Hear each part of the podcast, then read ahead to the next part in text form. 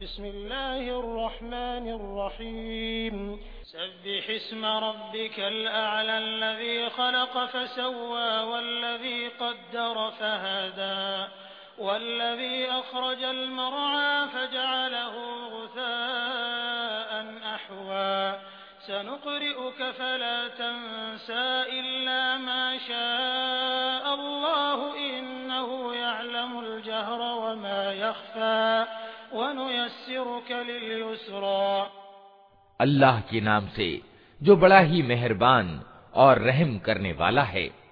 ए नबी, अपने सर्वोच्च रब के नाम की तस्बीह करो, जिसने पैदा किया और साम्य एवं संतुलन साबित किया, जिसने नियति यानी तकदीर बनाई, फिर राह दिखाई, जिसने वनस्पतियाँ उगाई, फिर उनको काला कूड़ा करकट बना दिया।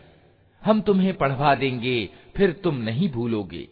सिवाय उसके, जो अल्लाह चाहे, वो खुले को भी जानता है, और जो कुछ छिपा है, उसको भी।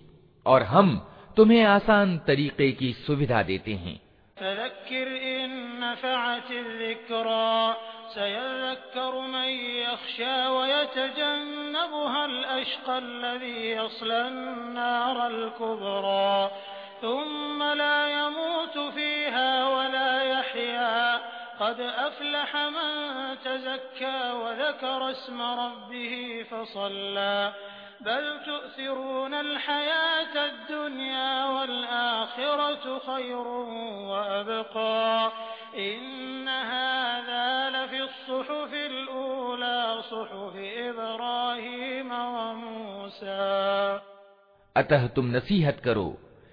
यदि नसीहत लाभदायक हो, जो व्यक्ति डरता है, वो नसीहत कबूल कर लेगा और उससे भागेगा।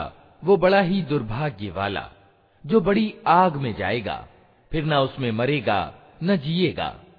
सफल हो गया वो जिसने पवित्रता अपनाई और अपने रब का नाम याद किया, फिर नमाज़ पढ़ी।